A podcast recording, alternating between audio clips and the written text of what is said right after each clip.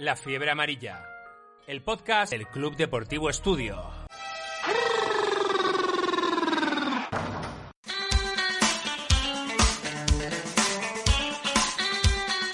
Hola a todos, bienvenidos a un nuevo programa del podcast Fiebre Amarilla. Hoy tenemos como invitado a José Luis Llorente. Histórico base español de metro ochenta y tres de altura que jugó en numerosos equipos a lo largo de su carrera, pasando por el Caja Madrid, Zaragoza y Real Madrid, entre otros.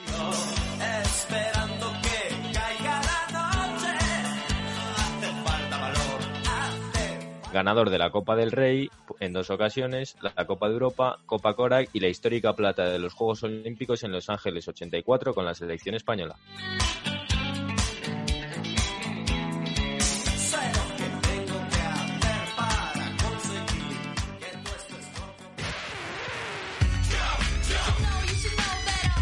Fiebre Amarilla, el podcast de tu club, el nuestro, Club Deportivo Estudio. Bueno, bienvenidos a un nuevo programa de Fiebre Amarilla, el podcast del Club Deportivo Estudio. Hoy estamos con José Luis Llorente. ¿Qué tal? ¿Cómo vas? Bien, bien, estu- estupendamente y mejorando. Iba a, iba a decir una inconveniencia ya para empezar. no. Vamos a poco a poco, poco a poco, que acabamos de, de empezar. Voy a presentar a, a mis compañeros habituales, el quinteto del podcast. Chema Martínez, ¿qué tal? Hola, ¿qué tal? Buenas tardes, ¿cómo estáis? Hola, Miguel Orozco, Hola a todos. Nacho Novo ¿Qué tal? Buenas tardes. y el rookie, el más joven, Félix de Fontecha, ¿qué tal? Hola, ¿qué tal? Bueno, eh, José Luis, una primera pregunta así un poquito obligada. ¿A qué estás dedicando tu tiempo en esta situación en la que tenemos que estar mucho tiempo en casa? ¿Cómo te has organizado? Parece mentira que no hayáis visto mis vídeos por Sí, las te vamos redes a- sociales.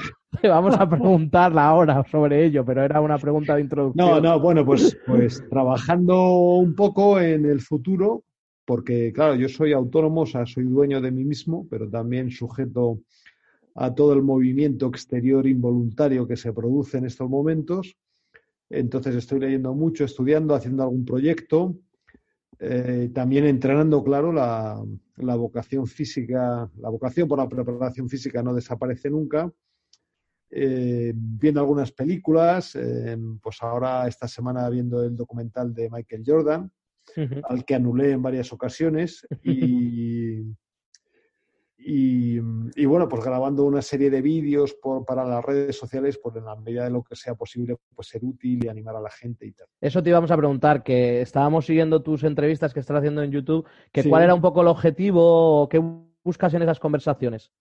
Bueno, yo empecé con unos vídeos en los cuales eh, me parece que grabé 34 o 35 y no descarto que vuelva en algún momento, en el cual fui desgranando claves de la motivación, eh, mm, pues eh, pensamientos y reflexiones importantes, hábitos que teníamos que tener en cuenta en estos días y cómo influían en el funcionamiento del cerebro y del intestino, etcétera, ¿no?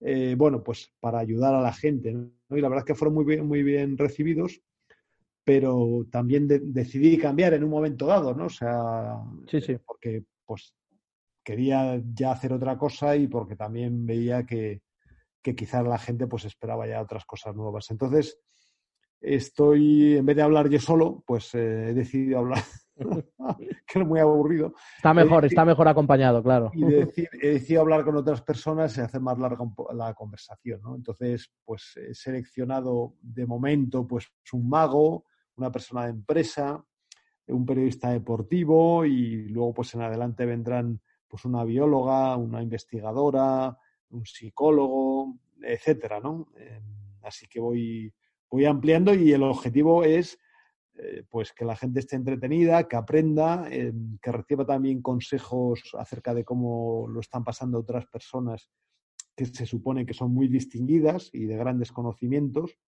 Y ya está, no pretendo nada más, vamos. es, una, es un objetivo eh, o una pulsión pasajera. O sea, no pretendo con esto establecerme ni llegar a ser un youtuber. Joe, has hablado de diferentes proyectos en los que estás pensando. Sí. Eh, ¿Entre alguno de ellos eh, hay- está- existe la posibilidad de escribir un nuevo libro? Eh, pues sí, estábamos de hecho escribiendo con mi amigo Jesús Vega, que es, eh, bueno, fue una- un gran directivo de grandes es- empresas, entre ellas el Santander Inditex, y ahora es un emprendedor y un, enamorado de las nuevas tendencias de la sociedad y estamos escribiendo un libro acerca de cómo, cómo iba a ser el futuro. Eh, pero bueno, claro, con la que está cayendo ahora mismo, pues parece que el futuro lejano pues no nos va a importar demasiado, sino que ahora tenemos que, digamos que arrimar el hombro, arremangarnos, que decía mi madre, para solucionar lo que tenemos delante que se va a presentar eh, complicado, ¿no? Primero tenemos, eh, que yo creo que ya está terminando por lo que vemos y las noticias que recibimos, la tarea de estar confinados y de lavarnos las manos y tal. Y, luego, pues cuando termine esto, pues vamos a tener, vamos a tener delante una mucho más eh, ciclópea, primero que es cerrar la cicatriz de todo lo que nos ha ocurrido y de todos los fallecidos y muertos, y luego pues ponernos marcha, marcha, perdón, manos a la obra, ponernos en marcha para la reconstrucción de la economía del país y con ella de las vidas de millones de personas. Joe, cambiando ya la parte de tu trayectoria y formación, ¿qué recuerdos tienes de tus inicios como jugador de baloncesto? Tengo tantos recuerdos que darían también para escribir un libro, pero bueno, básicamente que, que entrené mucho los fundamentos y que estaba todo el día jugando. Pasaba mucho calor en verano y mucho frío en invierno. Se me abrían los dedos y sangraban. Las zapatillas eran horribles y los balones peor, pero nos lo pasábamos muy bien. Y hay una figura que, que, nosotros ahora tenemos la suerte de compartir mucho tiempo con él, que es la de Rafa Peiró, eh, ¿Qué recuerdas de, él como tu formador? ¿Fue una de las personas más importantes quizá en esos años de formación? Fue la más importante. Yo llegué eh, a jugar al nivel que llegué eh, gracias a Rafa Peiró. Yo tuve mucha suerte porque yo venía de jugar en baloncesto, perdón, venía de jugar de al baloncesto en Valladolid de manera bastante intuitiva, porque allí, aunque existía competición, tampoco los entrenadores nos enseñaban gran cosa. Y de haber caído en otro sitio, pues probablemente no hubiera llegado a ningún sitio. Y pues eh, tuve la suerte de caer en el colegio San Agustín, que ya estaba Rafa Peiro, eh, y que entrenaba a su vez a los juveniles del Real Madrid. O sea, ya estaba iniciando una carrera brillante como entrenador. Y él fue decisivo en mi carrera, y no solamente en la mía, sino también en la generación del 59, de los que estábamos en Madrid, Indio Díaz, Fernando Romay, etc.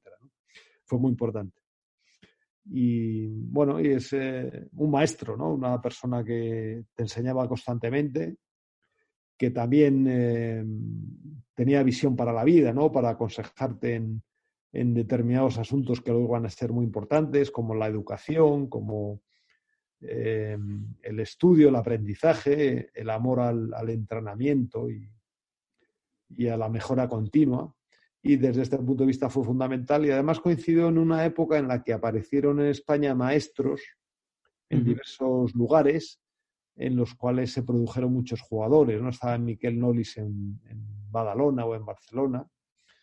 Eh, bueno, estaba Ereña en Zaragoza, estaba Pablo Lasso en Vitoria y precisamente coincidiendo con, con estos eh, maestros, pues salieron generaciones de grandes jugadores. Bueno, pues eh, así de sorpresa vamos a tener con nosotros también a Rafa, que le teníamos por aquí un poquito escondido. Rafa, ¿cómo estás? Buenas tardes. Hola, buenas tardes. ¡Qué alegría! Menos mal que no ha hablado mal de mí. Si claro, claro. si no, te, tenías que ir. Eh, Rafa, ¿qué, recuerdas de, ¿qué recuerdas de Joe? No sé, cuéntanos un poco. A ver, es, lo que él ha contado, que han sido todo cosas buenas, supongo que tú lo refrendas. Pues bueno, eh, José no necesitaba entrenador casi. ¿eh? O sea, es un, es un, era un todoterreno. Eh, yo me acuerdo, eh, empezamos con un equipo que era minibásquet allí en, en San Agustín. Y bueno, ahí había otra figura que para mí era importante, fue importantísima, que era el padre Vázquez, que es el que movió todo el baloncesto allí en, en aquella época, que era fundamental. Y, de José, pues nada, me acuerdo de ese equipo de minibásquet, que yo creo que el primer año quedamos campeones de Madrid. Sí, quedamos campeones, sí, sí. Eh, cosa que espero que en estudio alguna vez lo consigamos. Estamos en ello, estamos en ello. y, y, luego lo que, lo que más siento es no haberle entrenado más tiempo a José, porque hubo una época ahí que lo perdí de vista pero me hubiera seguido gustando estar con él más tiempo. Bueno, de cualquier manera, eh, en aquella época él, empezaba, yo también empezaba, incluso cuando llegamos arriba yo también era un, entrenador novato y, ellos también eran pues, jugadores todavía muy jóvenes. O sea que esa, pero una gran experiencia el, haber estado con José y con todo aquel grupo. Madre mía. no, es cierto que le debemos mucho a Rafa porque él siempre ha sido un estudioso del baloncesto, siempre ha sido un apasionado del juego y de, las, eh, de la esencia del juego y entonces nos enseñó muchas cosas, ¿no? Eh, y él nos corrigió muchísimas cosas, aunque puede que nosotros, yo creo que teníamos más talento, perdón, más dedicación que talento, ¿no? Pero él nos pulía muy bien y nos enseñaba a enriquecer el juego y a mejorar tanto en ataque como en defensa. Y de allí surgió esa gran, esa gran generación. Yo creo que al finalmente me entrenaste, que yo recuerde, en, eh, en minibásquet el último año, porque llegué un poco tarde ya a Madrid. Bueno, llegué cuando llegué de Valladolid y luego estuvimos en, en cadete y luego ya en luego ya en el Castilla tres, cuatro, cuatro años o cinco me entrenaste, ¿no? Sí, más, o menos, sí, una cosa así.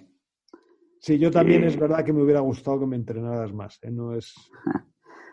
Pues, pues yo me acuerdo, y, eh, volviendo a aquella época, eh, y dices, mm, qué poco sabía, qué poco sabía. Eso sí, ponía mucho interés y muchas cosas, pero, pero luego te das cuenta que, que hay muchísimas más cosas que, que tenías que saber y que, bueno, con el tiempo, pues bueno, vas cogiendo más cosas, pero en aquella época, pues reconozco que todavía me faltaba mucho.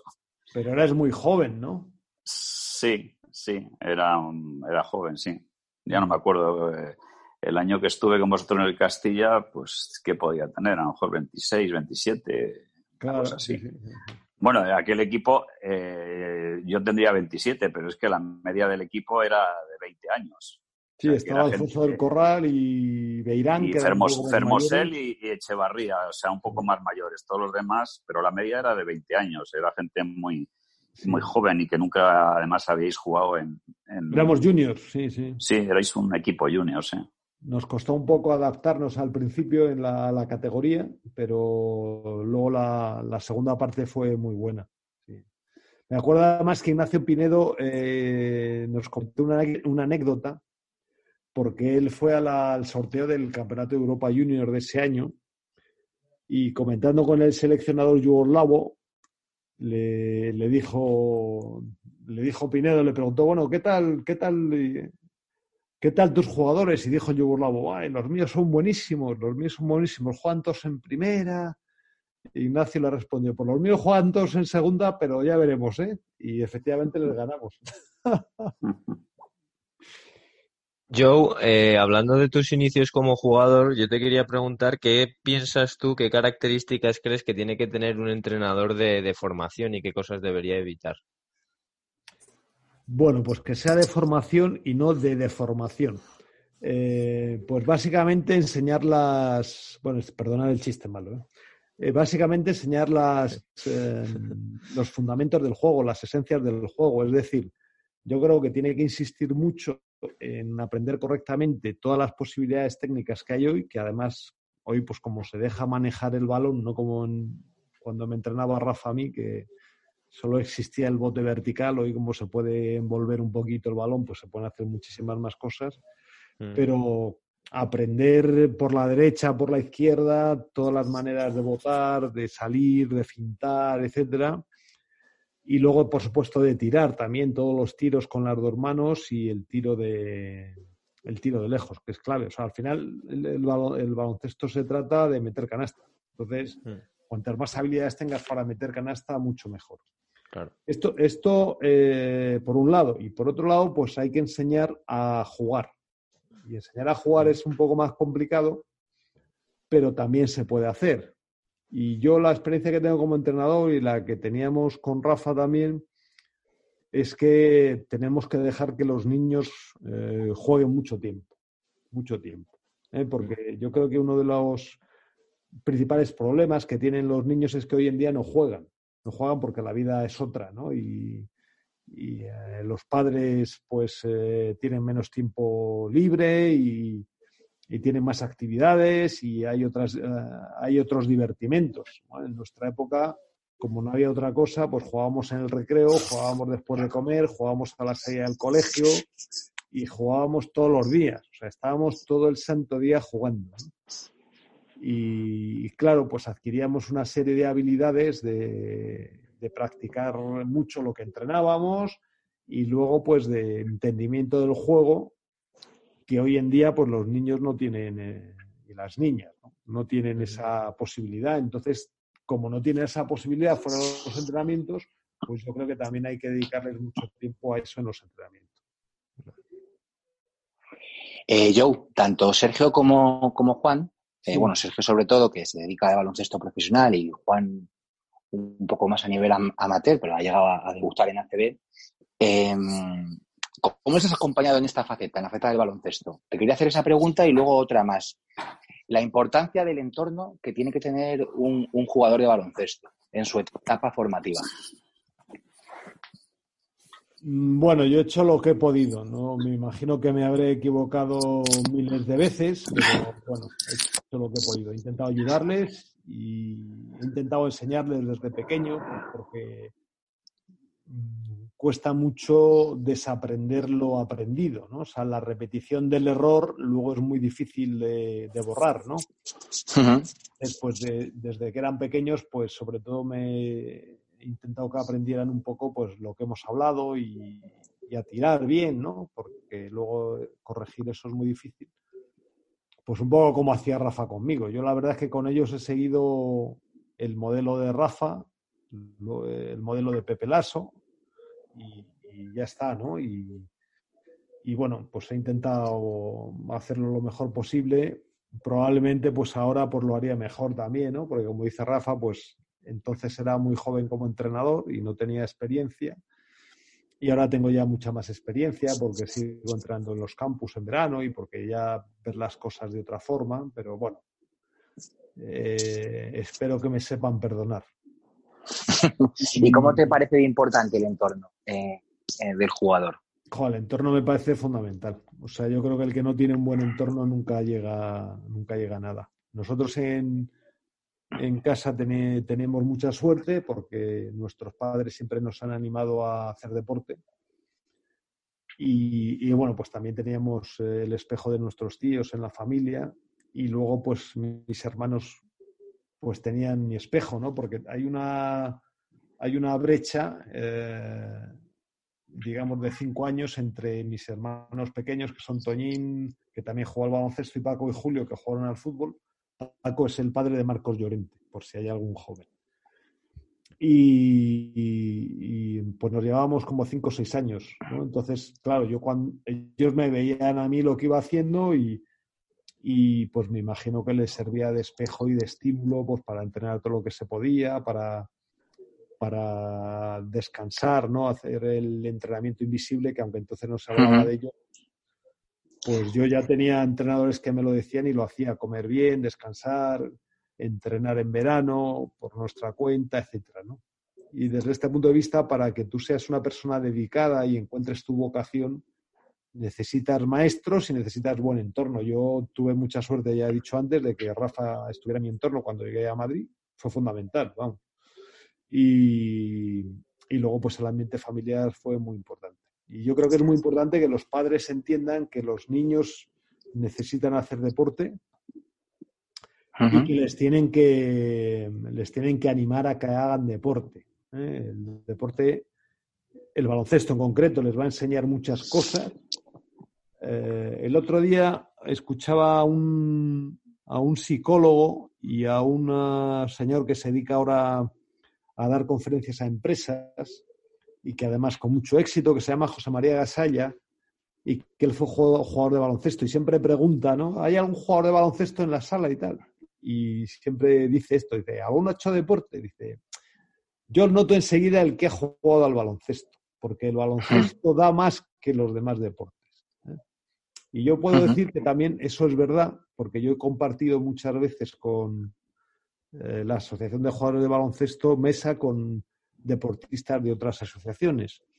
Y es cierto que, claro, que en todos los lados encuentras fenómenos, pero que así en, en digamos que como, como media el baloncesto te da una serie de virtudes, eh, una serie de entendimientos que no te la dan otros deportes y que aprendes muy rápido a, pues a estar en el entorno del equipo, a obedecer órdenes, a entender que eres uno más, eh, que hay un árbitro que manda e incluso una mesa que levanta acta de todo lo que sucede, etcétera, ¿no?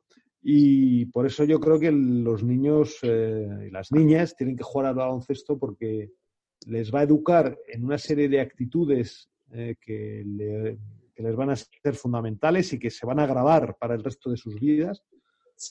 Y luego van a ser muy importante para el desarrollo de su cuerpo y de su cerebro. el, eh, el deporte es fundamental, es esencial para el desarrollo del cerebro y para mantenerlo después cuando tenemos más edad. Pero vamos, en este entorno que, estamos, eh, los niños que hacen de más deporte tienen el cerebro más desarrollado, tienen más conexiones neuronales, en consecuencia, pues tienen eh, más posibilidades luego de, de, estudiar o de investigar o de hacer más cosas. Perdona, José, ahora que has hablado de tus hermanos, Sí. Eh, yo perseguí a todos tus hermanos para que jugaran a baloncesto. Lo conseguí con Toñín. Pero ya no me acuerdo si fue con Julio o Paco, que una vez le dije, ¿cuándo vas a jugar a baloncesto? Y me miró para arriba y me dijo, dice, es que no lo sé, dice, porque soy tan bueno a todo. Y no me acuerdo si era Paco o era Julio, no me acuerdo quién era de los dos. Pues sí, y no, no lo conseguí llevar ¿eh? al, redil. Puede ser cualquiera de ellos, porque Julio, Julio jugaba muy bien y eh, algún verano se apuntó a jugar con nosotros en, los torneos de, verano que se organizaban allí en Astillero. Y la verdad es que Julio jugaba muy bien, era muy habilidoso, pero Paco también jugaba bien y además tenía muy buen físico.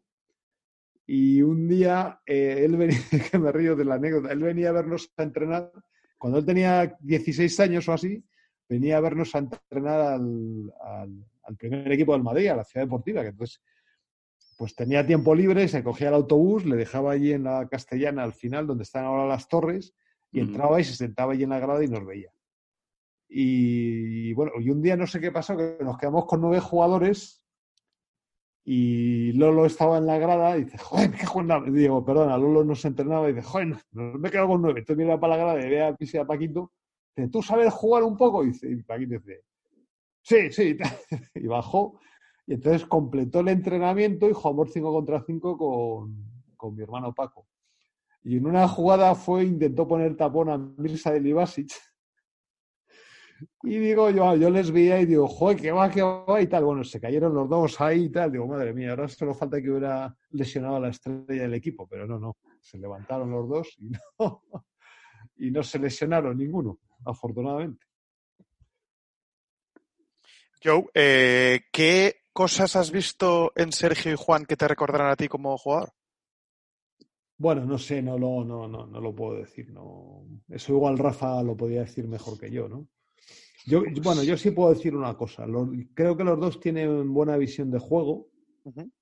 Y eh, esta es una característica de los jugadores de la familia, tanto sean de fútbol o, de baloncesto. O sea, todos entendemos bien lo que es el, deporte, ¿no? Tanto en las, eh, bueno, pues mis tíos también, de, de hecho, em, mis tíos, bueno, Paco Gento y y luego sus tíos también jugaban de organizadores ahí en el al fútbol, que también jugaron en primera división.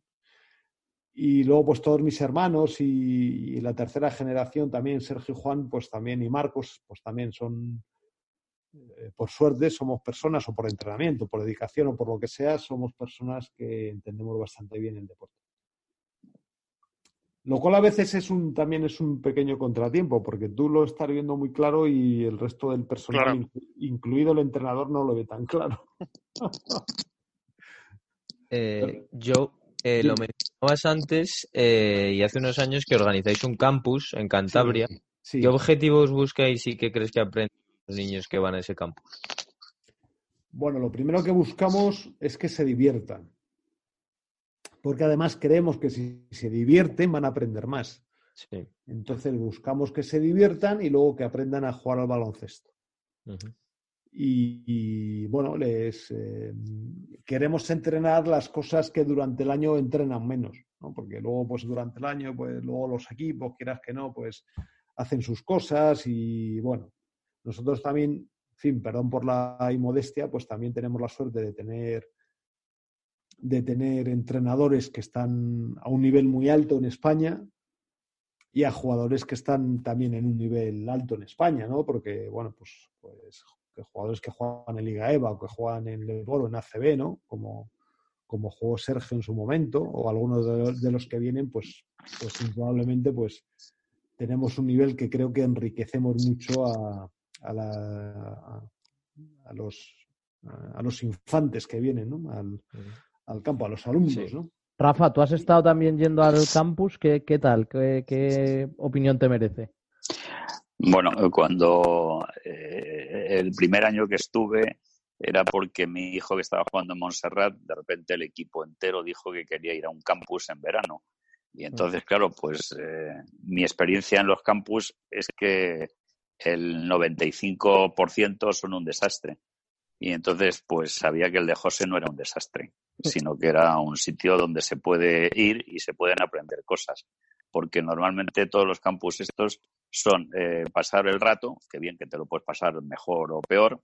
Eh, normalmente no se cuida mucho a la gente y al final lo único que se van es con una camiseta que le ha firmado la estrella de turno, pero no ha aprendido absolutamente nada, porque lo que ha hecho es como un entrenamiento más de los que ha hecho durante todo el año en el colegio.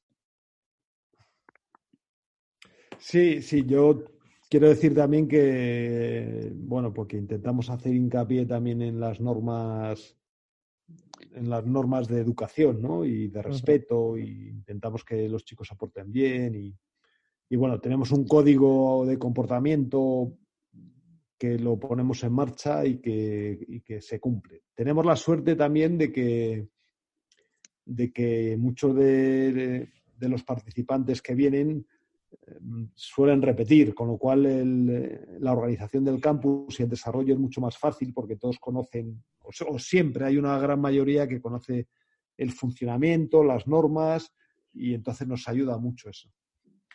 Eh, bueno, me, encanta verles recoger platos a los que se han portado mal. ¿eh? Cosa una buena lección, una buena lección. No han hecho en su vida. No, tengo que decir que yo entreno todos los días eh, como un monito más. Hago dos turnos de entrenamiento, ¿no? Sí, sí. o sea, que estás implicado ahí directamente, sí, Sí, sí, esto además me gusta mucho y, bueno, intento aprender más. Y bueno, está con nosotros eh, mm. eh, Víctor también del, Sí, Víctor Barroso, que también Víctor es Barroso, antiguo alumno del cole también, sí, sí. Antiguo alumno del colegio, o sea, y, bueno, Sergio y Juan están ahí, bueno, Juan ahora menos porque trabaja, pero también va unos cuantos días. O sea que no solamente tenemos buenos entrenadores, sino que también tenemos eh, gente que es capaz de enseñar bien, de mostrar bien, de, servir de modelos, ¿no? Esto se hace así y entonces coge el balón Juan, Sergio o Víctor o, o, el otro Juan y, lo hacen muy bien, ¿no? Porque son gente que ha jugado a buen nivel o que está jugando a buen nivel. y eso es muy importante también. Yo me acuerdo que Rafa, que también fue jugador, pues también hacía las cosas muy bien y tenía buen tiro y tal, y eso te ayuda mucho. Bueno, Joe, queríamos entrar ahora ya un poco en tu faceta más como jugador profesional y queríamos preguntarte en qué momento te diste cuenta de que podías dedicarte de manera seria y profesional al baloncesto. Mm, no creo que haya un momento concreto, eh, sino que es un proceso, ¿no? Eh, tú te vas metiendo ahí y, bueno, vas quemando etapas.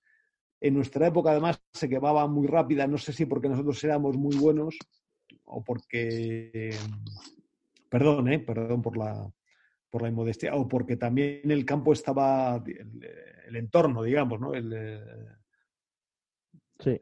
El, em, a ver si me sale la palabra. Em, el escenario en el que discurría todo era mucho más fácil. Em, ahora hay muchos obstáculos y para los jugadores es muchísimo más difícil y de hecho hay, un, hay una cosa curiosa que mientras que los jugadores de fútbol buenos enseguida empiezan a jugar o de cierto nivel en primera división, en cambio jugadores españoles de, buenos hay, muy pocos, ¿no? Y en nuestra época era más fácil, eh, pues porque yo creo que también había menor densidad de, jugadores extranjeros. y, bueno, también nosotros fuimos una generación bastante precoz. cogimos además una época y un poco de, em, digamos, de transición, ¿no? Que eso también son circunstancias que te vienen bien. Y poco a poco, pues me di cuenta, digo, pues que puedo llegar a ser un, un buen jugador. Yo quería ser jugador del Real Madrid, y tampoco me preocupaba mucho lo demás, porque sí que nos habían inculcado en el entorno eh, del club, del colegio, de la familia, que lo importante era estudiar y seguir estudiando. Entonces, mm. eh, digamos que no teníamos, aunque nos dedicábamos en cuerpo y alma al baloncesto, porque era una pasión, pero tampoco teníamos, digamos, el punto de vista de vivir del baloncesto, de ser eh, profesionales, para, digamos, para hacernos millonarios o algo así, ¿no? Ya. Y Joe, ¿qué tuviste que sacrificar para conseguir llegar a ser jugador profesional? Pues eh, por muchas amistades, básicamente, ¿no? Y, muchos veranos fuera de casa y eh, bueno, yo creo que, que, eso fue lo más importante, ¿no? O sea, claro, estar estar mucho tiempo volcado en lo que te gusta y luego vas adquiriendo poco a poco obligaciones y luego como tienes que estudiar, da tiempo a todo perfectamente, lo que pasa es que te tienes que organizar mucho y la consecuencia es pues que muchas amistades se pierden por el camino, pues algunas porque no entienden eh, pues no entienden que tú te estés tan dedicado y tan obsesionado, digamos, ¿no? con una faceta pero es que no podría ser de otra forma. Quiero decir, si tú quieres llegar a ser un jugador muy bueno, si quieres llegar a ser muy bueno en cualquier ámbito de la vida, le tienes que dedicar muchísimas horas. Y en esto no hay excusas, no vale decir, bueno, hoy no, mañana sí, al otro ya veremos, no, no. Tienes que ser muy constante y muy constante desde el principio. Y en eso, pues bueno, pues se quedan, se quedan diversiones, se quedan fiestas, se quedan eh, amistades, etcétera, ¿no? Pero finalmente todo merece la pena, ¿no? Y cuando vas andando tu camino, pues te vas dando cuenta que finalmente estás haciendo lo que tú quieres.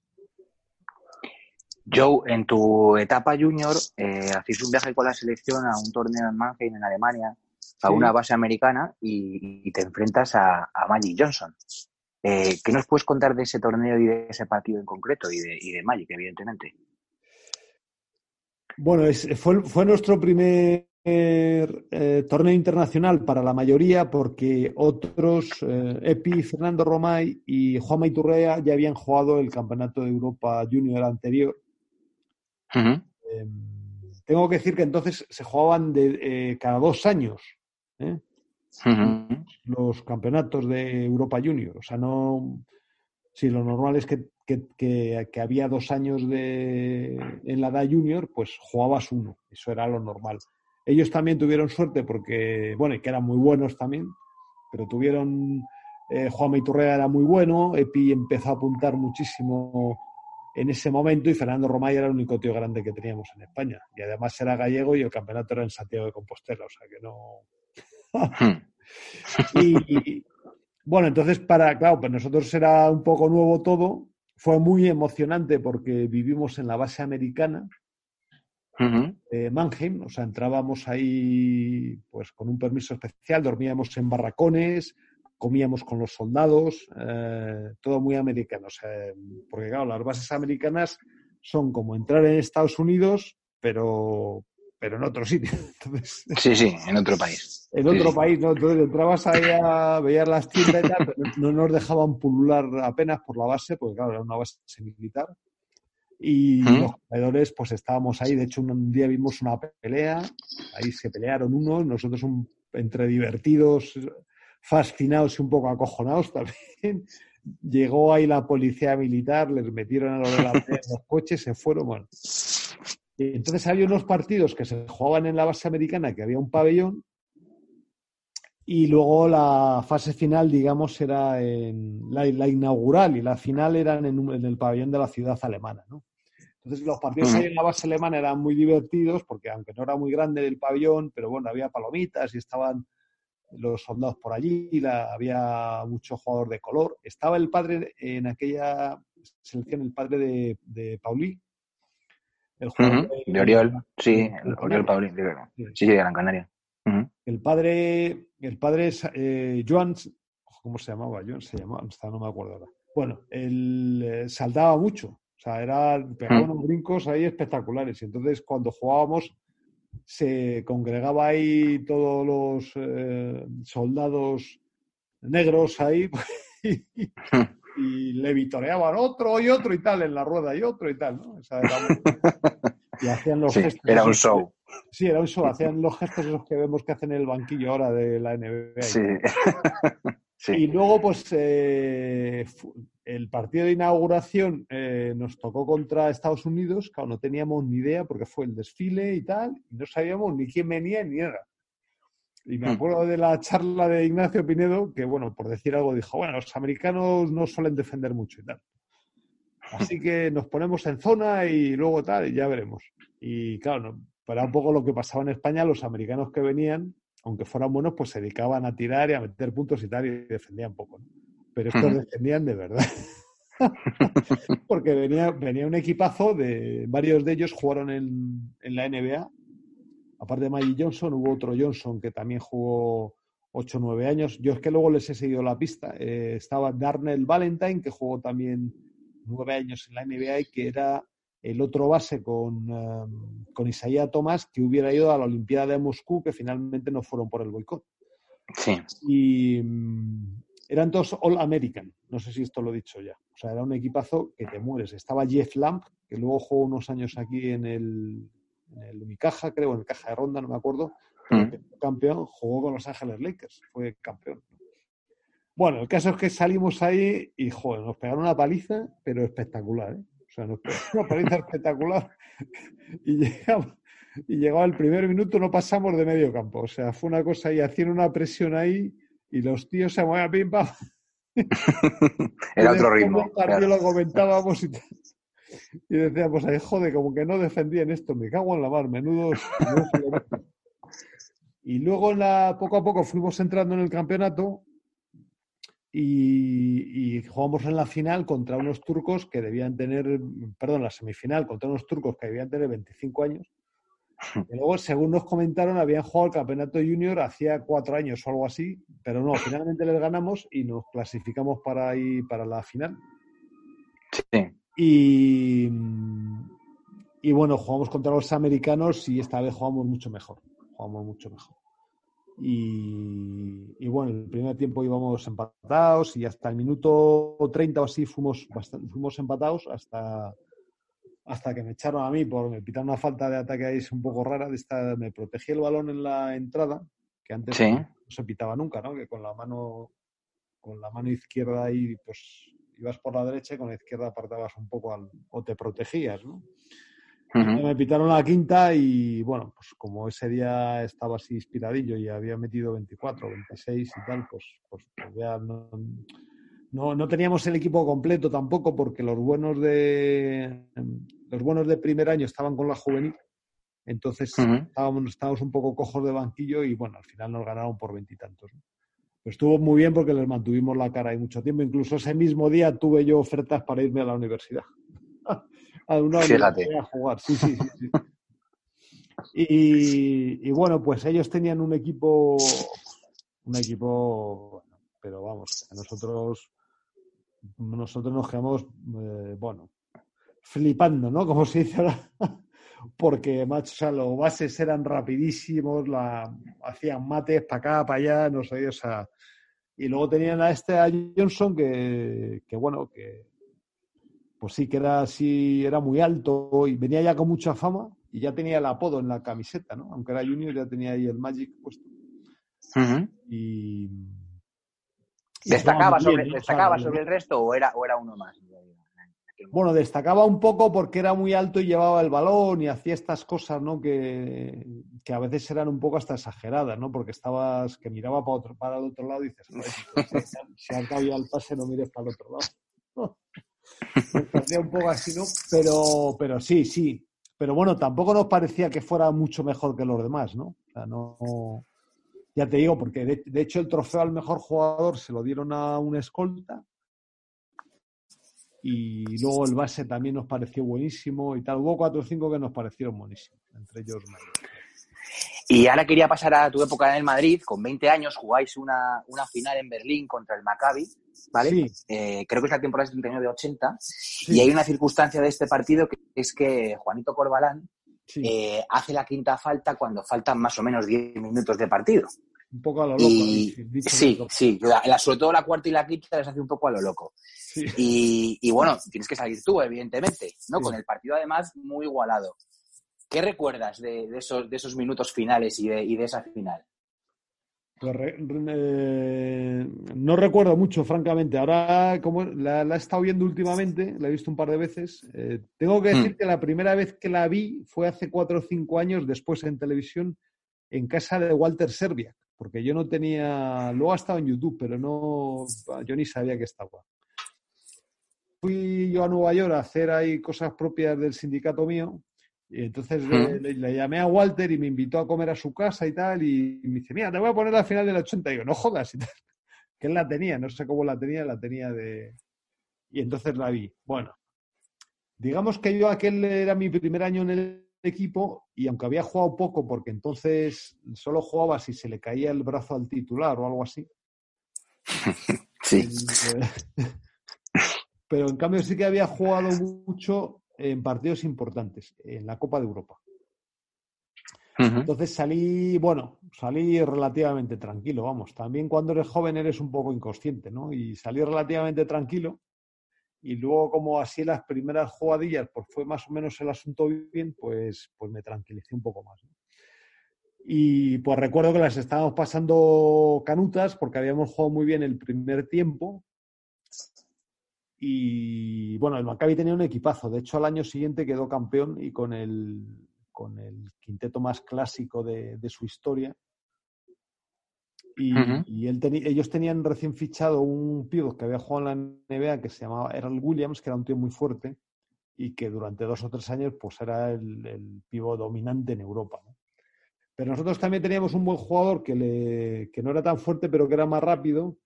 Y en el primer tiempo con él, Rafa Rullán y los demás jugando ahí bastante bien, eh, pues, pues dominamos el partido. ¿no? De hecho, nosotros teníamos el juego de la selección española. O sea, el juego español de toda la vida, que era el juego del Madrid, que luego lo adoptó la selección española, que ha sido el que ha sacado Pablo Lasso en los primeros años más y la selección española, que era coger el balón y correr. O sea, defender muy agresivo y correr y tal. Y nosotros eh, hicimos una, una táctica de defensas cambiantes que, le, que entonces nos estiraba mucho y que le desconcertamos bastante. Y bueno, pero lo- luego, luego empezaron a ir mal las cosas porque nuestro americano pivot pues le echaron por cinco faltas y luego Corbalán se fue por cinco faltas y bueno, pues sobre todo es que la lucha en los tableros era fundamental porque ellos tenían dos jugadores, tenían a este a Earl Williams y a Olsi Perry, que también era un tío que había jugado en la, en la segunda liga, bueno, en la, en la ABA, vamos, en la otra liga americana y que era, Sí. era muy buen jugador y medía 2'10 y tenía los brazos muy largos y tal. No sé si ese día cogió 14 rebotes o algo así. Y, y bueno, estábamos muy en inferioridad y entonces, bueno, yo salí ahí un poco preocupado por la suerte del partido, pero bueno, enseguida me tranquilicé, me tranquilicé porque cogimos ahí un par de contraataques y tal. Y luego metí un tirillo ahí a falta de tres o cuatro minutos, de tres minutos, yo creo. Desde así, cuando ellos apretaban más, eh, porque íbamos ganando como por 10 o por 12 y se fueron hasta 4 y nos costaba meter y canasta y tal y estamos ahí un poco, porque además todo el pabellón era, todo el pabellón era, era judío. Macabeo. Era macabeo, sí, sí, Sí. pero estaba lleno de amarillo y tal, ¿no? Y entonces, pues en ese momento de desconcierto, pues además una, un poco sin venir a cuento, pues metieron un tiro ahí desde la línea de fondo y lo metí. Y ahí ya como que nos tranquilizamos un poco, esa fue la última canasta en juego que metimos y luego metimos varios tiros libres. Y ganamos, o sea, ganamos. Sí, ganasteis de 4 al final, 8-5, 8-1. Sí, sí, ganamos por cuatro, sí, y bueno, y bien, la verdad es que el último minuto, el último minuto y medio así fue bastante más tranquilo, ¿no? O sea, de esto que te apuras mucho cuando, porque vas todo el partido ganando y cuando quedan cinco minutos así, dices, joder, no van a ganar. Pero luego ya hay, consigues aguantar ese momento y al final pues lo pasas mejor. Luego en el 83 eh, te, ofrece renovar y tú decides no continuar y fichas por, por Caja Madrid para dos temporadas. La primera de ellas es justo la previa a la que se juega en las Olimpiadas y haces dos temporadas muy buenas. Eh, y bueno, te seleccionan para ir a la, Olimpiada. Eh, ¿Cómo fueron esas temporadas fuera del Madrid? Pues eh, bueno, fue un poco sorprendente lo del Madrid porque yo la, la, última temporada del Madrid había jugado mucho. Entonces yo, digamos que esperaba una oferta más larga y me dieron una oferta más corta y no sé, me, yo era muy mío y bueno, dije, pues no quiero. Y me fui, me fui al Caja Madrid que tenía buena pinta lo que estaban haciendo y la verdad es que muy bien, encantado, porque en el Madrid estás un poco encorsetado y, bueno, pues te, dedicas que cuando juegas de base a intentar que los demás metan puntos, a defender, a ordenar un poco el asunto, a tranquilizar el juego. Pero tu misión fundamental es que los demás metan puntos intentar mantener el ritmo del partido. De hecho, teníamos un dicho dentro del equipo que es cuando los bases tenemos que meter puntos en un partido determinado, es que las cosas van mal. ¿eh? Que de vez en cuando pues teníamos que meter puntos. Pero yo siempre había sido un jugador bastante anotador en categorías inferiores, mm, sobre todo porque en ataque, en contraataque era muy rápido y tal. Bueno, el caso es que en el Caja Madrid, pues fenomenal. Porque... Tenías otro rol y claro, cambió la cosa, ¿no? Sí, cambió un poco la cosa porque ya el equipo necesitaba otra cosa, ¿no? Y estaba Beirán, que también había salido del Madrid, Bravender, que también había salido, y fichamos dos americanos bastante buenos también. Luego se incorporó del Corral, y luego estaba mi hermano Toñín, o sea que teníamos un equipo muy apañado, muy apañado, que además corríamos mucho, no parábamos de correr en todo el partido. Tengo que recordar que entonces eh, en el partido tenía muchas menos paradas que ahora. Mm, creo que en ese sentido el juego ha retrocedido, porque ahora es mucho más lento, ¿no? O sea, antes había muchas menos posibilidades de cambiar. Solo se podía cambiar cuando tenías posesión de balón y no, no, en todas las circunstancias. Y solo podías pedir tiempo igualmente cuando tenías posesión de balón. Y el balón en campo de defensa no lo tocaba el árbitro, con lo cual el juego era mucho más, mucho más rápido. Vivo, sí. Era mucho más vivo, ¿no? Yo creo que en eso hemos perdido. Precisamente el balón mano eh, eh, puso, la puso una norma para hacer el juego más vivo, que era que, cuando el árbitro pitaba había que dejar el balón en el suelo inmediatamente. Y eso favoreció mucho el balón mano porque hubo mucho más anotaciones. O sea, me acuerdo en mi época era terminar los partidos 16, 15 y ahora terminan 30. Bueno, el caso es que yo creo que el baloncesto en eso ha perdido. Entonces, en nuestra época, pues podíamos correr mucho más y los equipos rápidos y que teníamos buen físico en ese sentido, pues podíamos imponer nuestro juego. Así que lo pasamos muy bien. Eh, tengo que decir que ese año fui a la selección, además jugué bastante bien. El mundo deportivo me dio el trofeo al mejor jugador nacional y me lo entregó, ¿os acordáis aquel, aquel, eh, bueno, es que vosotros sois muy jóvenes, joder, Rafa, Rafa, ¿estás ahí o, se ha ido ya, Rafa? Bueno, un, un, Juan José Castillo, un periodista de televisión. Sí, sí, sí. Transmitía todos los partidos de tenis y tal, que decía, entró, entró y tal. Pues que me hizo mucha ilusión conocerle porque es de estas personas que la oyes de toda la vida, pero como es de Barcelona, pues no la conozco. Y bueno, pues no sé, que, fue, fue, fue, una bonita experiencia porque además éramos todos muy amigos, nos hicimos muy amigos también con los americanos y salíamos a cenar y, y el primer año lo pasamos muy bien, el segundo año lo pasamos peor en el Cajamal. Te quería preguntar sobre, bueno, ya entrando en la Olimpiada, eh, quería irme al partido de semifinales contra Serbia. ¿Vale? En Yugoslavia, Nacho Yugoslavia. Sí, perdón, Yugoslavia en aquel momento, Yugoslavia, tienes toda la razón, toda la razón, Yugoslavia. Eh, Nacho Solozábal y Corbalán eh, no estuvieron muy finos. No. Eh, sales tú y eres clave en la victoria. ¿Qué recuerdas de ese partido y de tu actuación? Bueno, ya había pasado en cuartos también, ¿eh? Lo que pasa es que él se recuerda menos porque eran cuartos, pero en cuartos contra hmm. Australia habíamos tenido eh, una actuación regular contra Australia. Sí, una actuación así nos costó mucho ganarles. Australia era un equipo muy peleón y tal, y no eran muy buenos, pero joder, eran muy peleones, de estos que Además, entonces el, el balón de, de, posesión eran 30 segundos y el rebote, si cogía, o sea, no había las normas estas, ¿no? Se podía jugar a retener el balón mucho más que ahora, ¿no? En eso sí ha ganado el baloncesto. Y, entonces tenían un par de jugadores anotadores muy, muy, buenos y tal. Pero vamos, nosotros creíamos que les íbamos a ganar fácil, pero nos costó mucho. Y yo salía al final, con lo cual ya me, pues eso me reforzó mucho la confianza porque jugué muy bien. Bueno, jugué muy bien. Jugué bastante bien, metí las dos últimas canastas y tal. ¿vale? Y como ya venía de una buena temporada y en los entrenamientos había estado bastante bien y hubo otro partido que también que jugué, no me acuerdo ahora qué partido fue, que jugué bastante bien ahí en, en los juegos, pues, pues salí bastante confiado.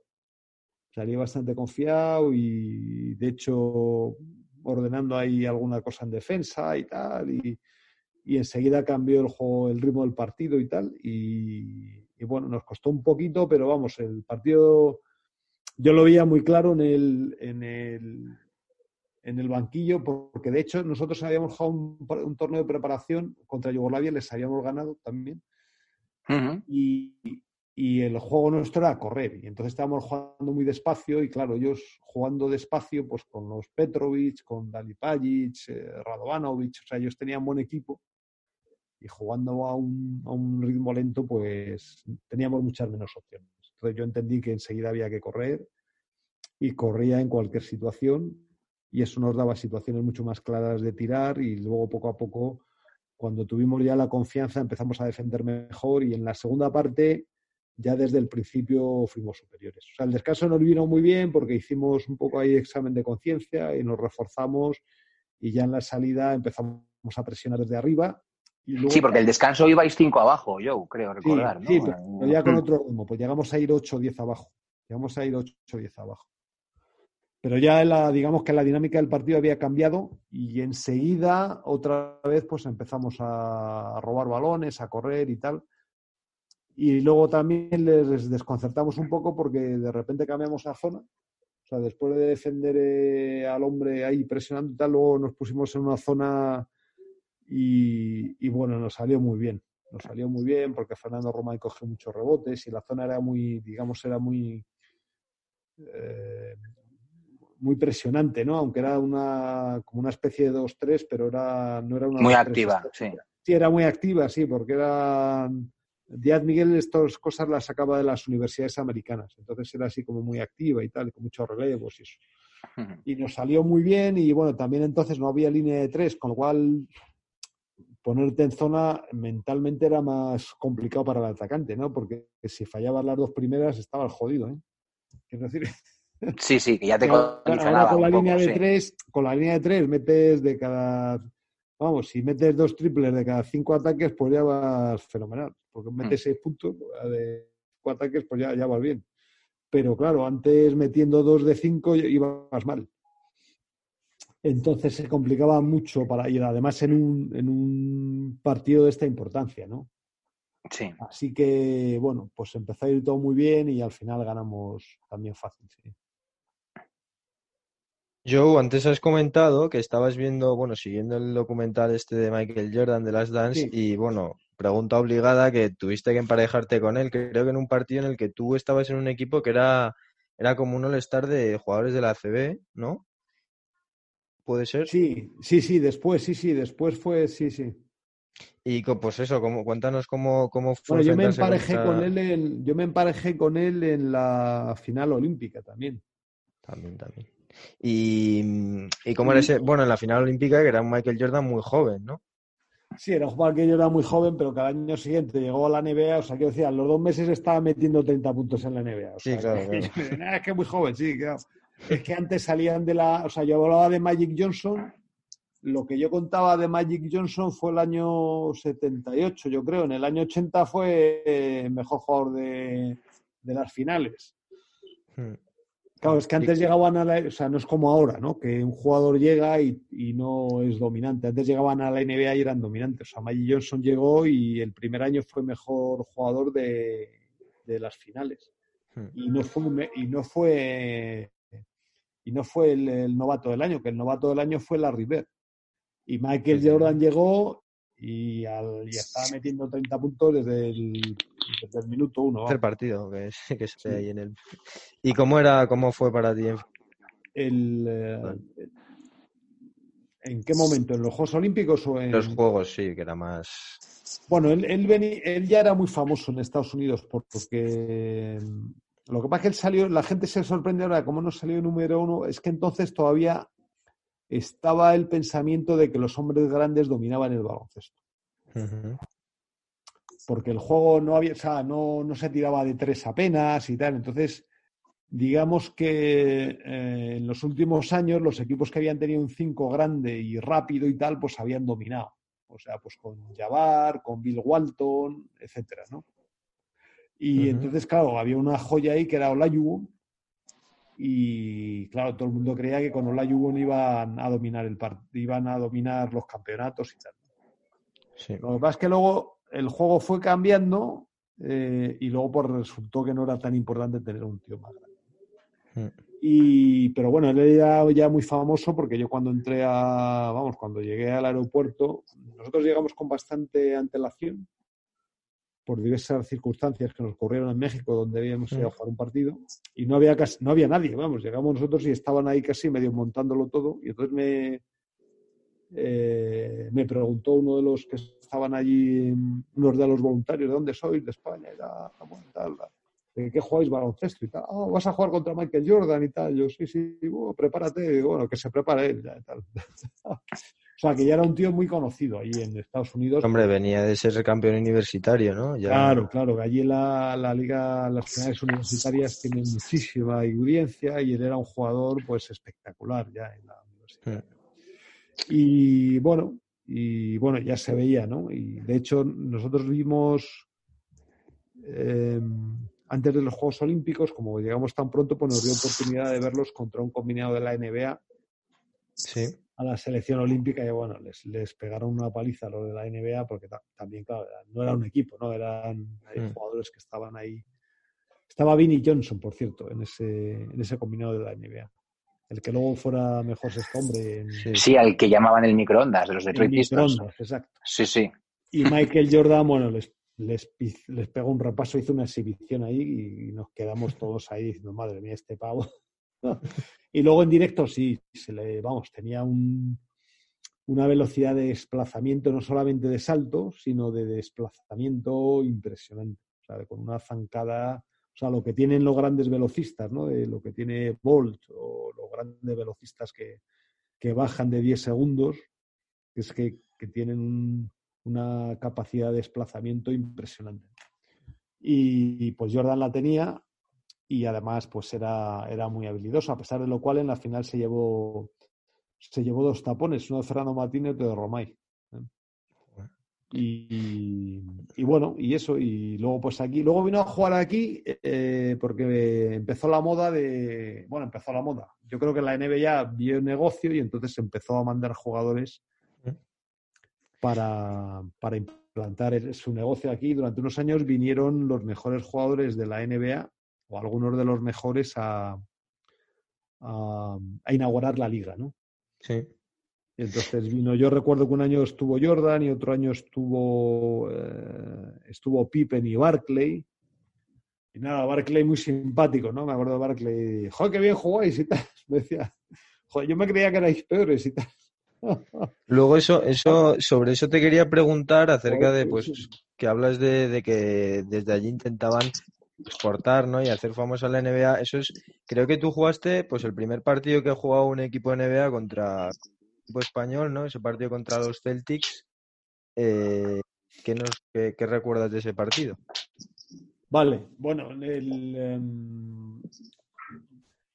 mm, quiero, vamos, si, si que no, eh, que digo, quiero decir que me habéis dejado, ya sé que hablo mucho, pero que me habéis dejado a medias con lo de Michael Jordan. No sé si queréis que Eh, termine. perdón, perdón, perdón, perdóname.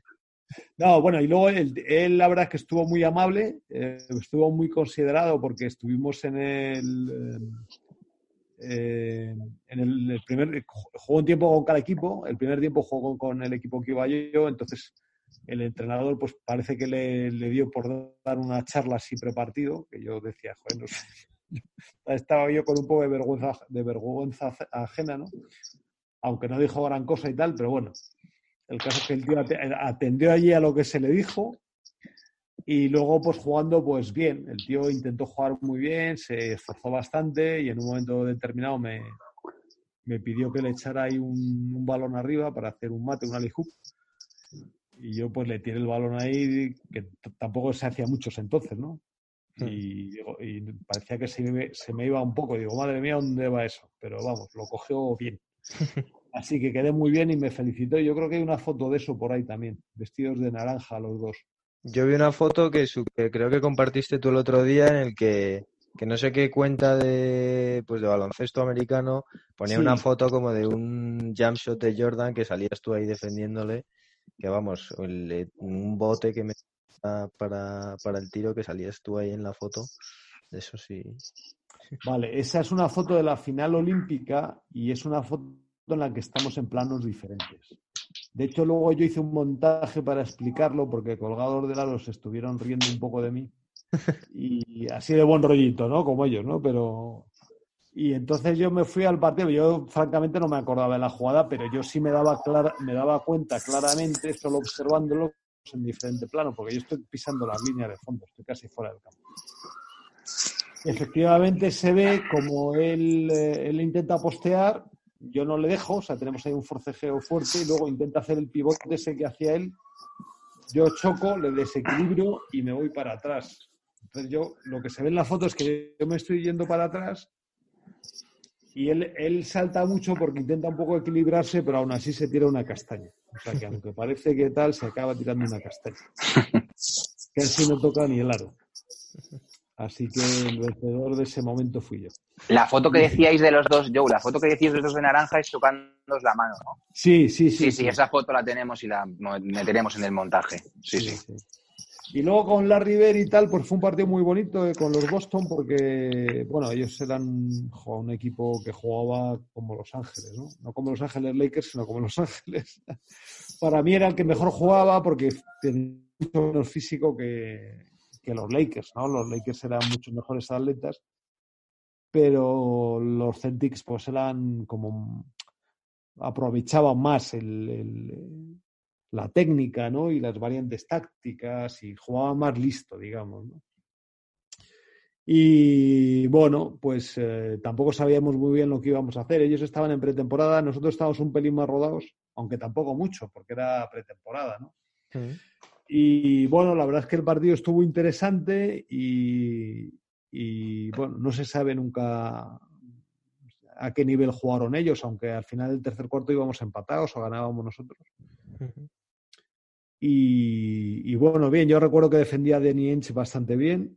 Eh, una vez me posteó Dennis Johnson y como yo le empujaba y tal, y se dio la vuelta y me, me joder, me, casi me levanta un diente, pero bueno, me lo partió un poco y me metió canasta típica.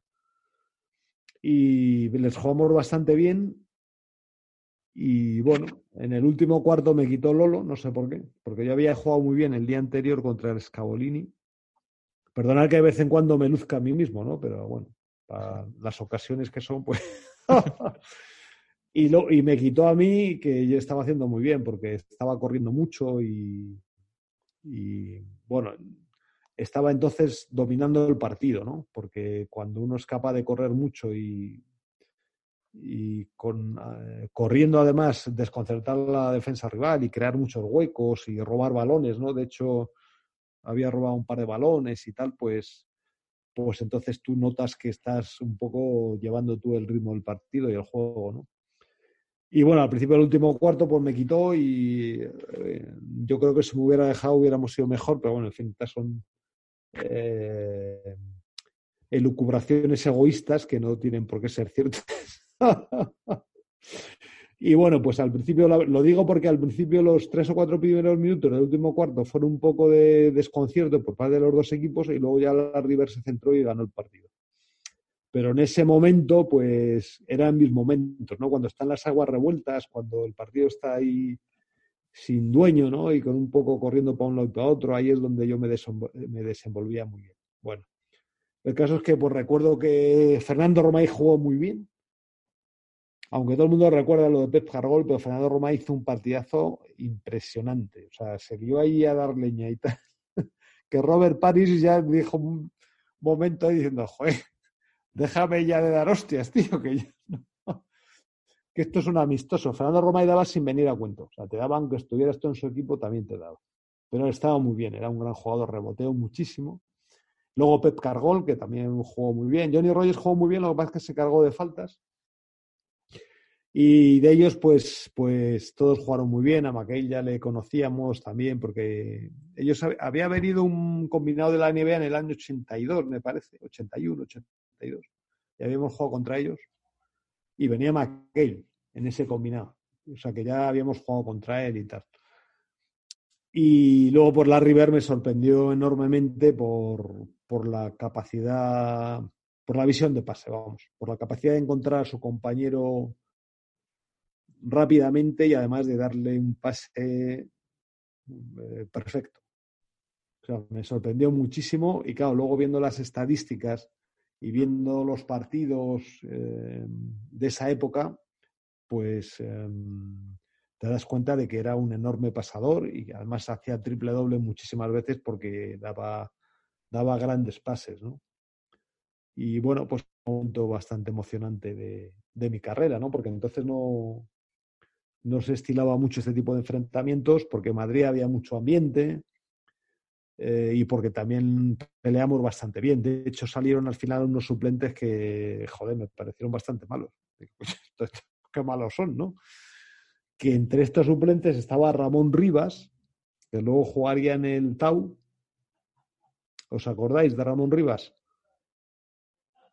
Sí, sí, sí, Ah, vale, vale. Sí, sí. Que no, sabía si me había quedado. No, no, no, estamos, estamos. Digo, me he quedado solo aquí. Y que Ramón Rivas, eh, pero que es que entonces estaba como mucho más pesado, luego estaba mucho más rápido. Y de hecho, pues allí cuando lo salieron ahí al final, pues les metimos como un 6-0. Me fui con la sensación, digo, joder, si estos juegan en los Lakers, yo, digo, en los Boston yo también puedo jugar en los Boston.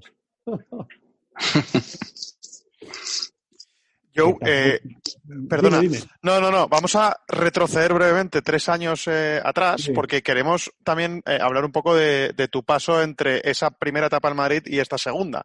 En el 85 y el 87 juegas en Zaragoza bajo los mandos del Sheriff, de Manel Comas, una leyenda absoluta del baloncesto español, el tercer entrenador con más partidos, si no me equivoco, ¿no? detrás de Aito y, y Pedro Martínez. Eh, ¿Cómo era el Sheriff eh, como entrenador para los que le conocen menos? Mm, a mí me gustaba. A mí me gustaba porque hacía los entrenamientos divertidos, eh, mucho, bueno, mucho parecido a partido, sin ser partido. y bueno, también nos sabía motivar y tal. Y, y luego en los partidos era listo. O sea, el tío en los partidos era listo. Eh, aquello de la táctica del conejo y tal. Eso lo sabéis, ¿no? Esto del. ¿Cómo es? Porque seguro que hay muchos, muchos, eh, muchos oyentes que no, no, lo pues, conocen. Cuando, bueno, con nosotros no lo aplicaba exactamente porque nosotros teníamos, la verdad es que tuvimos dos años muy buen equipo. De hecho, un año quedamos terceros en la liga y otro año, pues estuvimos, joder, fue una faena, que teníamos eliminado al Madrid de la Copa y al final tuvimos mala suerte y, la liamos y no ganaron la prórroga. Bueno. Y pues esto es que cuando, o sea, cuando tú vas con el CAI o con el Juventud o con el Estudiantes o así en aquella época, pues que no tienes que salir a ganar a tope ahí desde el principio, sino que lo suyo es ir perdiendo por 4 5, por 5 6 y tal, y al final, pues en los últimos dos o tres minutos lanzarte a por ello y sorprender un poco, ¿no? Que lleve la iniciativa al otro equipo, ¿no? Y, luego dar el, sí, Sí, sí, sí, sí, sí, ¿no? Porque con estos equipos, si salías, claro, el Madrid si les cabreabas entonces, pues era peor, ¿no? Porque enseguida reaccionaban y tal, y, o el Barça, ¿no? Y entonces el, y se cuenta una anécdota que, que no me acuerdo ahora con qué equipo, en campo del Barcelona en el Palau, pues se pusieron 14 arriba en yo qué sé, cuando iban ocho minutos de partido y pidió tiempo muerto para decir, pero ¿qué hacéis? ¿Qué hacéis? no aprendéis tanto, más despacio, ¿qué habíamos quedado, no? Y efectivamente aquel partido perdieron, pero él ganó, ganó muchos partidos así porque él, eh, él sabía mantener ese, sin decírnoslo a nosotros, pero él sabía mantener esa, digamos, esa forma de jugar, ¿no? Con, y, le gustaba, él le gustaba mucho, se mantenía muy bien en, ese tipo de, encuentros, ¿no? Mantenía muy bien la calma y, sabía buscarle las cosquillas al contrario. Has hablado de esa temporada en la que quedasteis terceros. Eh, si no me equivoco y no he buscado mal esta información, desmiéntemelo tú, eh, perdéis contra, os cruzáis contra el Madrid en semifinales, contra tus tus compañeros en la primera temporada que juegas después de estar en el Real Madrid. Eh, eh, ¿Qué sensación tenías de jugar contra algunos antiguos excompañeros y, y amigos, supongo? Esa fue la temporada en que quedamos cuartos, quedamos ah. terceros por la siguiente. Perfecto. Bueno, pues, ¿cómo fue ese encuentro con eh, antiguos compañeros? Pues bueno, es que ya llevaba tiempo jugando contra ellos, pues ya había jugado en el Caja Madrid contra ellos Sí. Y, bueno, es, quiero decir que te acostumbras rápido, ¿no? ¿no? También juegas contra ellos en los entrenamientos, también había jugado contra ellos antes de llegar al Madrid y tal, ¿no? O sea que, bueno, no hay demasiado problema, no te resulta raro, ¿no? No, no, es un problema para un profesional. No, había cuentas pendientes, ¿no? De, oye, mira, quiero apretar a este que, que me daba mucha caña en el Madrid y a ver si se la puedo volver ahora. No, hombre, hubiera tenido que apretar al entrenador, pero eso no se puede. bueno, alguna canasta le podías dedicar, ¿no? Así, con sutileza. no, hombre, no, éramos muy educados. Esperábamos al final del partido y al vestuario para decir todo esto. Y si habéis ganado, ¿no? Pues si, si habéis perdido igual. Y si habíamos ganado, si habíamos perdido, estabas ahí haciendo juramentos en arameo y, en todo tipo de, todo tipo de lenguas muertas.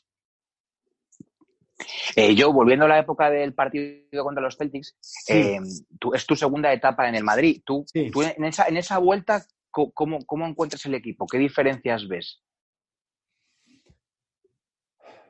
Bueno, es otro equipo. Eh, digamos que cuando yo entro en el Madrid es el equipo de los 70. Todavía tienen todo el peso del equipo, lo llevan pues Wayne Braven de Rafael Rullán, Walter Serbiak, eh, Juan Corbalán, etcétera, cuando yo vuelvo el peso del equipo, pues lo llevan, lo llevan otros jugadores, ¿no? Eh, Fernando Martín que se incorpora rápidamente, su hermano, el, americano este Brad Branson. Eh, bueno, Corbalán está todavía y López Iturriaga ya tiene más peso también. En fin, es otro equipo completamente. Romay tiene mucho más peso, ¿no? Fernando Romay también. O sea, es otro equipo no tiene nada que ver y además es un equipo que venía de pasar un año muy malo, porque que es el que Fernando se, Fernando se va a la NBA, Juan Corbalán está lesionado también mucha parte del año y tal, les va muy mal ese año. Y entonces pretenden hacer un proyecto nuevo y renovarlo todo y empezar, empezar otra vez a ser el equipo dominante. Ya. Perdón, no, eh, vale, y por terminar un poco el repaso a tu carrera, eh, tu última etapa fue en Andorra, donde te reencuentras con tu hermano, con quien ya habías compartido equipo en Caja Madrid, ocho años antes. ¿Cómo fueron ambas experiencias, las de compartir vestuario, equipo con, con tu hermano? Muy buenas, muy buenas porque nos llevamos muy bien y además en Andorra jugamos mucho tiempo juntos, con anticipando eso de jugar con pequeños que se hace ahora, ¿no? Sí. Y la verdad es que era muy divertido y además tuvimos buenos equipos y lo hicimos muy bien, menos el último año, por razones que, que no vienen al caso comentar. Pero, pero vamos, sí, tuvimos muchas lesiones, la, mía incluida, y, y, fue un año así que lo sufrimos mucho, pero los tres años anteriores lo pasamos muy bien, ganamos un montón de partidos el segundo año fue espectacular, espectacular.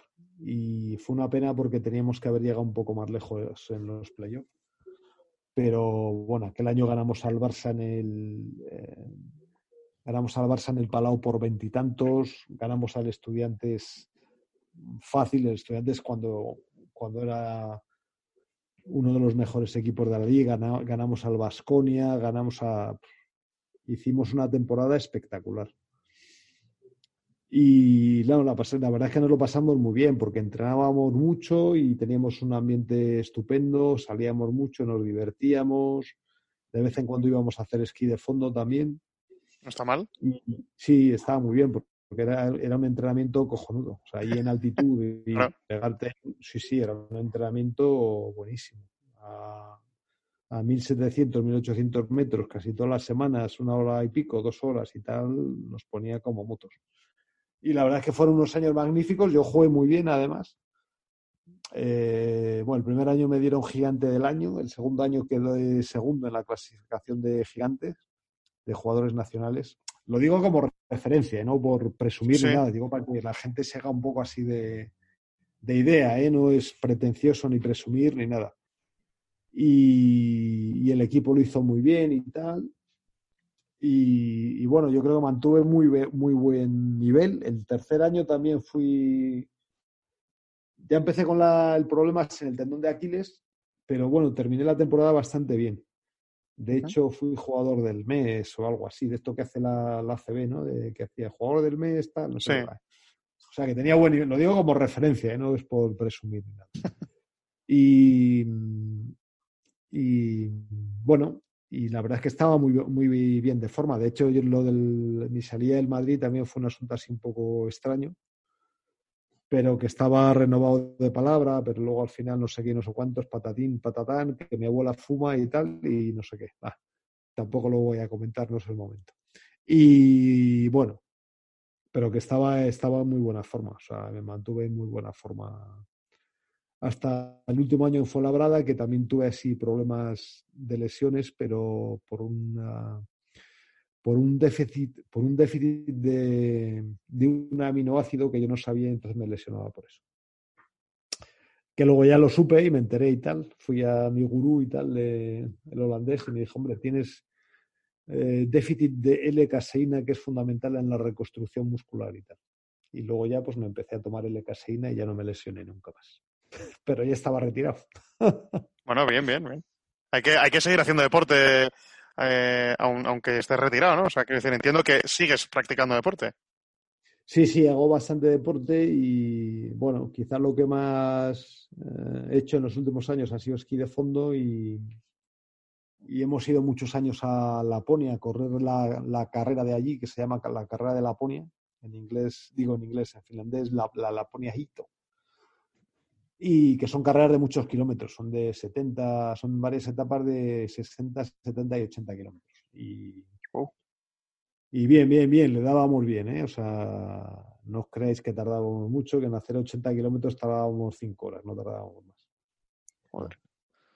Joe, eh, ya una pregunta más de actualidad. El otro día, cuando tuvimos a Sergio aquí en el programa con otros dos jugadores de, la CB, preguntábamos por esto también, y es eh, acerca del porcentaje de jugadores españoles que hay en la CB eh, hoy en día. ¿Qué, ¿Qué opinas de esto y qué, y qué diferencias ves con respecto a tu época?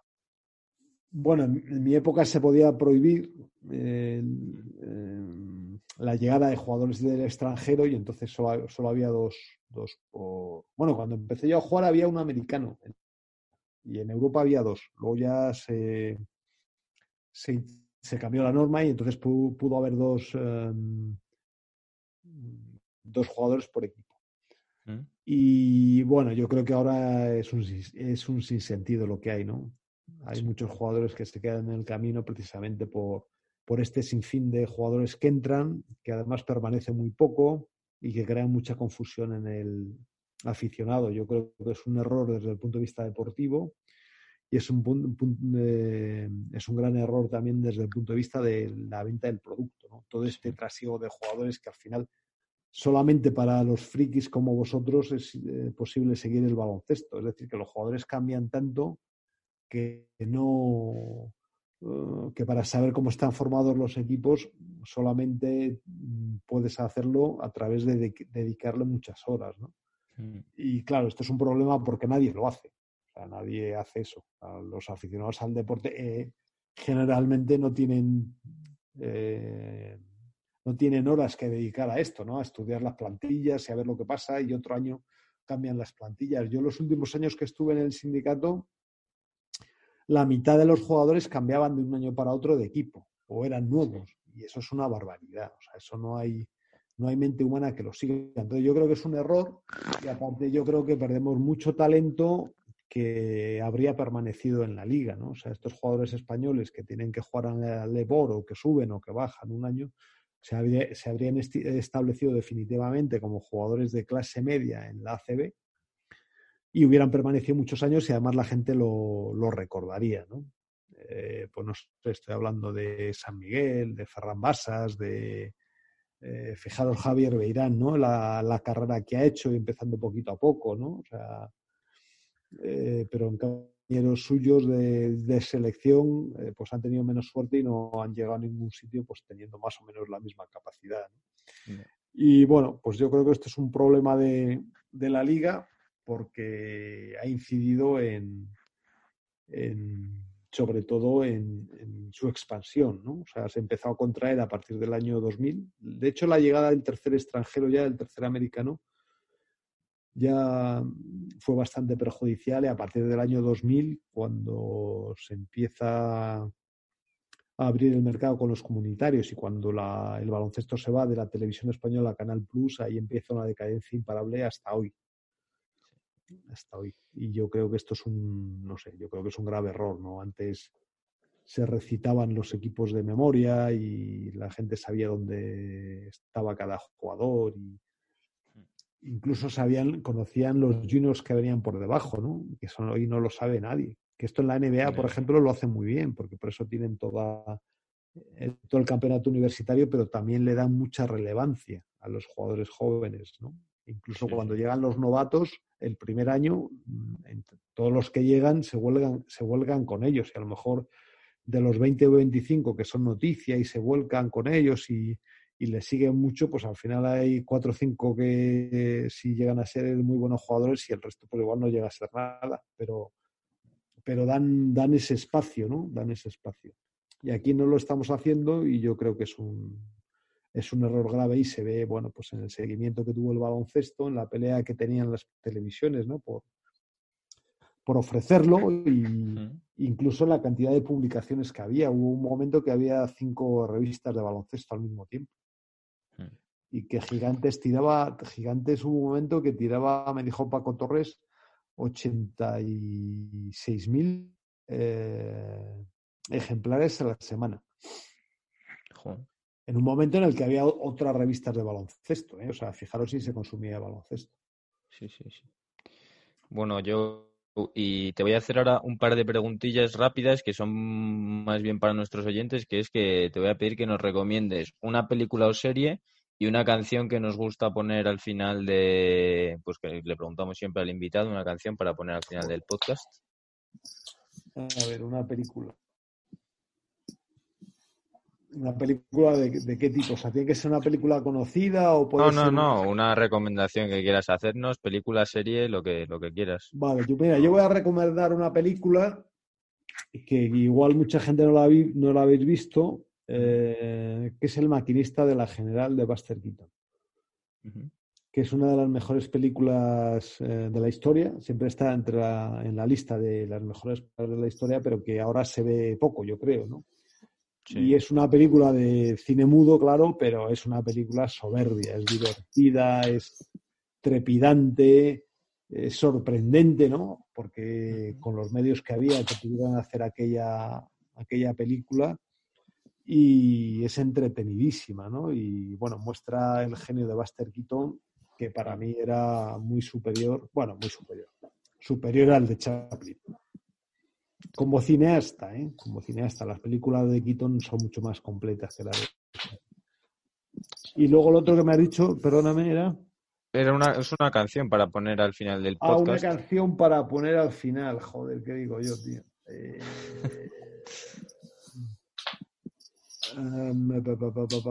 Puedes decir si, si, te hace más fácil un grupo que te guste especialmente ya a nosotros. Em, pues em, bueno, vamos a poner Strawberry Fields Forever. Oh. y, Y ya, Joe, para ir para terminar esta entrevista, ¿qué, ¿qué consejos le darías a un joven jugador de baloncesto?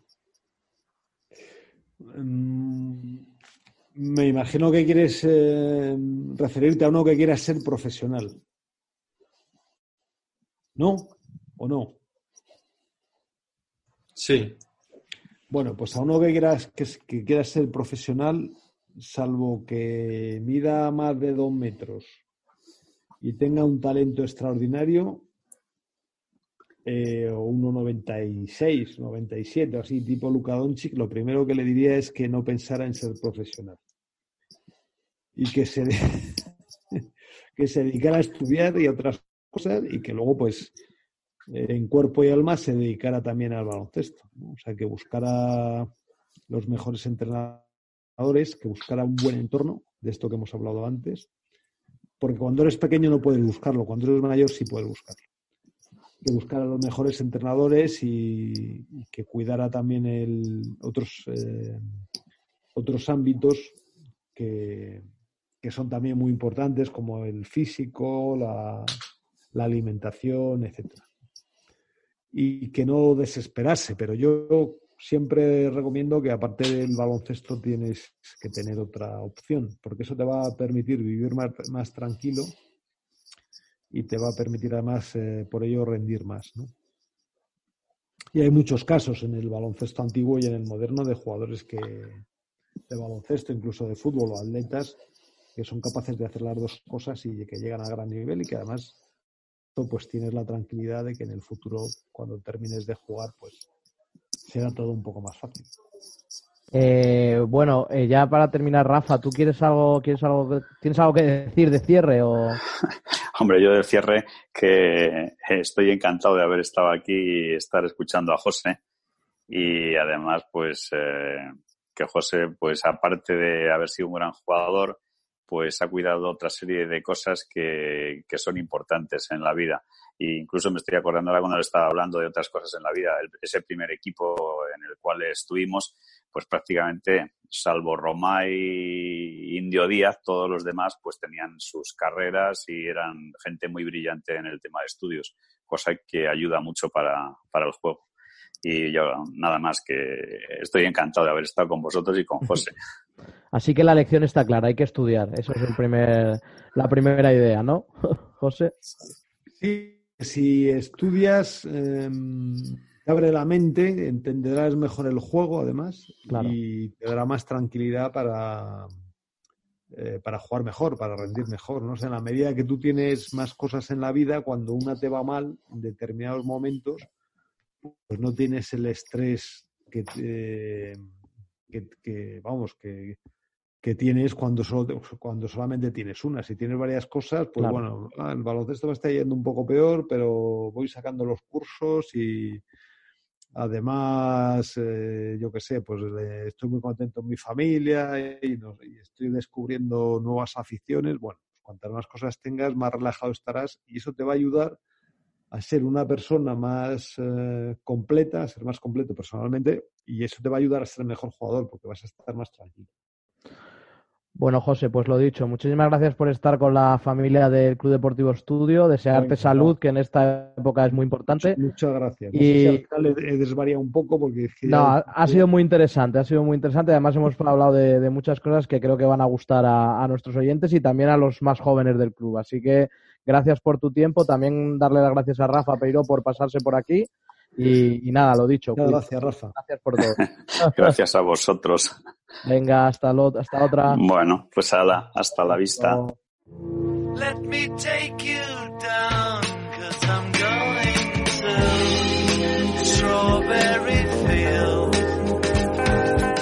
A veces en la inspiración hay una regla excepcional.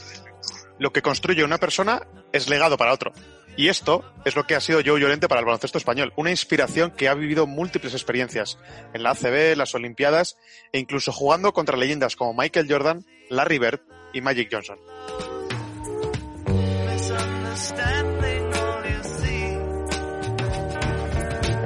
Yo me quedo con esa parte de, Joe, de lo trabajador que era como jugador y esa recomendación o lección que nos ha dado a todos de que aparte de dedicarte al baloncesto o cualquier otro deporte, es muy importante estudiar.